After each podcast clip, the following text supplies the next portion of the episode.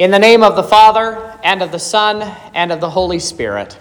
Amen. The text for our meditation this evening is the Gospel reading from Luke 1, which you've already heard. You may be seated. Tonight's Gospel reading contains some of the most sublime articles of the Christian faith. For here, St. Luke describes how Almighty God, the one by whom and through whom and for whom all things were made, has become a man. To help us wrap our hearts and our minds around this mystery, I wanted to, for my, part of my sermon, read a portion of a letter penned by St. Leo the Great, who was the bishop in Rome in the fifth century. The church has traditionally read this letter as part of her worship service on the day of the Annunciation, the day the church celebrates the feast day dedicated to the events described in our gospel reading for today. That feast day, by the way, usually falls on March the 25th. Let us, then, with the saints who have gone before us, bask in the glory of God, who for us men and for our salvation took on our flesh and blood. St. Leo writes Lowliness is assumed by majesty, weakness by power, mortality by eternity.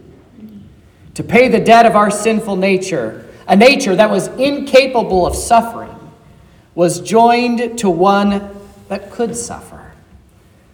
Thus, in keeping with the healing that we needed, one and the same mediator between God and man, the man Jesus Christ, was able to die in one nature and unable to die in another. He who is true God was therefore born in the complete, perfect nature of a true man, whole in his own nature and whole in ours. By our nature, we mean what God had, the Creator had fashioned in us from the beginning.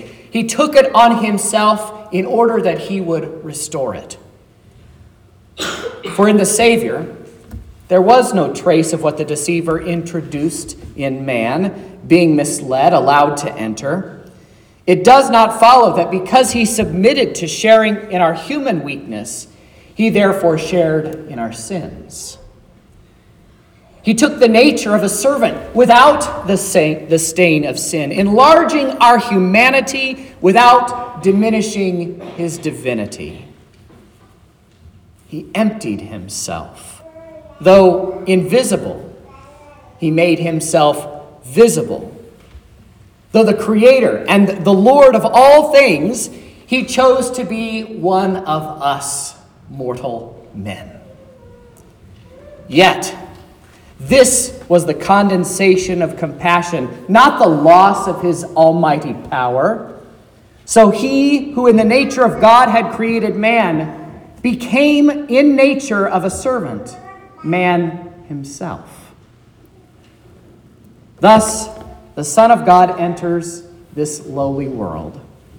He comes down from the throne of heaven, yet does not separate himself from the Father's glory.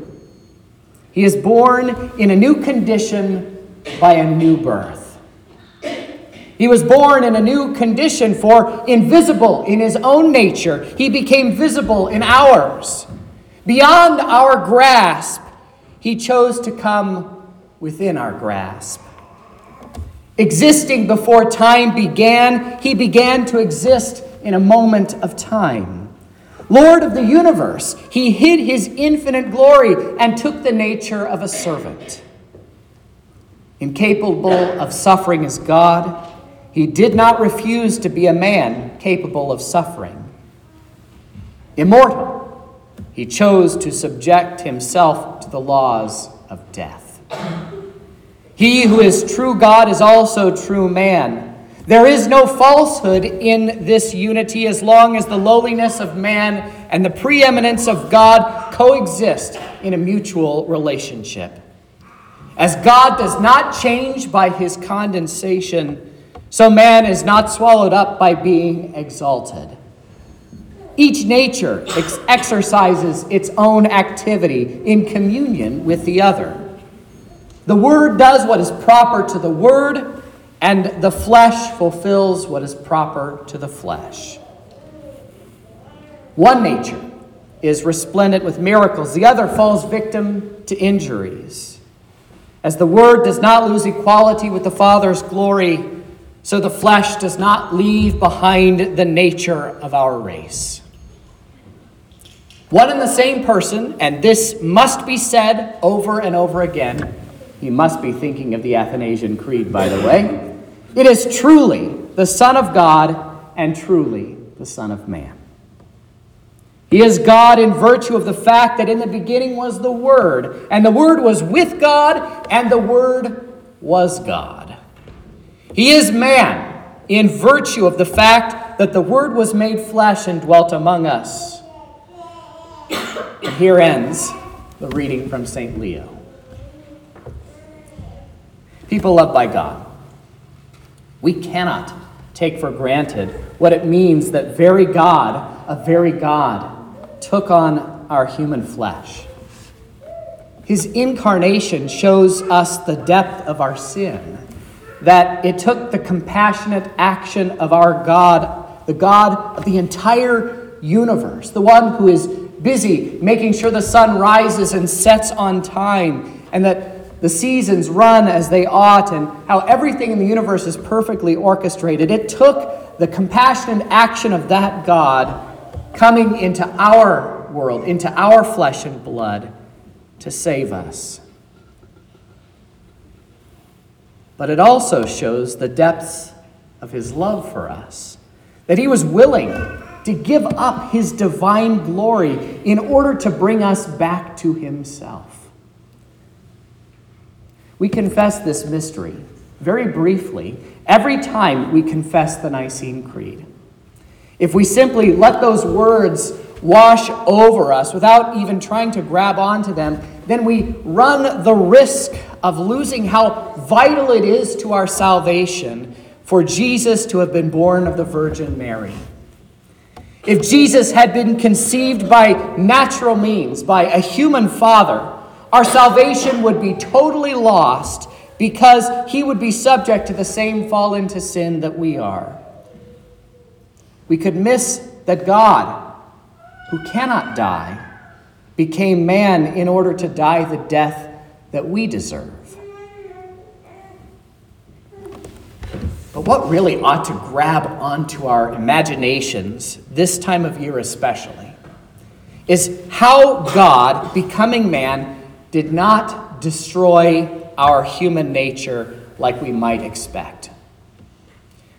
Remember that Moses, at one point at Mount Sinai, wanted to see the face of God, and he was told by God himself that man cannot see God's face and live. Instead, when God takes on our human flesh, he elevates our humanity, restoring it again to its proper place. Instead of just being poor, lowly creatures, God intended us to actually be his subregents, ruling this creation as the lords and ladies of this world in his stead. In so doing, Jesus elevates our human nature right up to the very throne of God itself. When the angels bow down and worship around the throne of God, even now, they bow down and worship a real flesh and blood man. The one who is our brother by virtue of the fact that he has joined his divine nature to our human flesh and has adopted us into his family by virtue of our holy baptism. He now sits on the throne, receiving all glory and praise from the unnumbered hosts of heaven that surround the throne, that worship him even now in this age. And he does it as a man.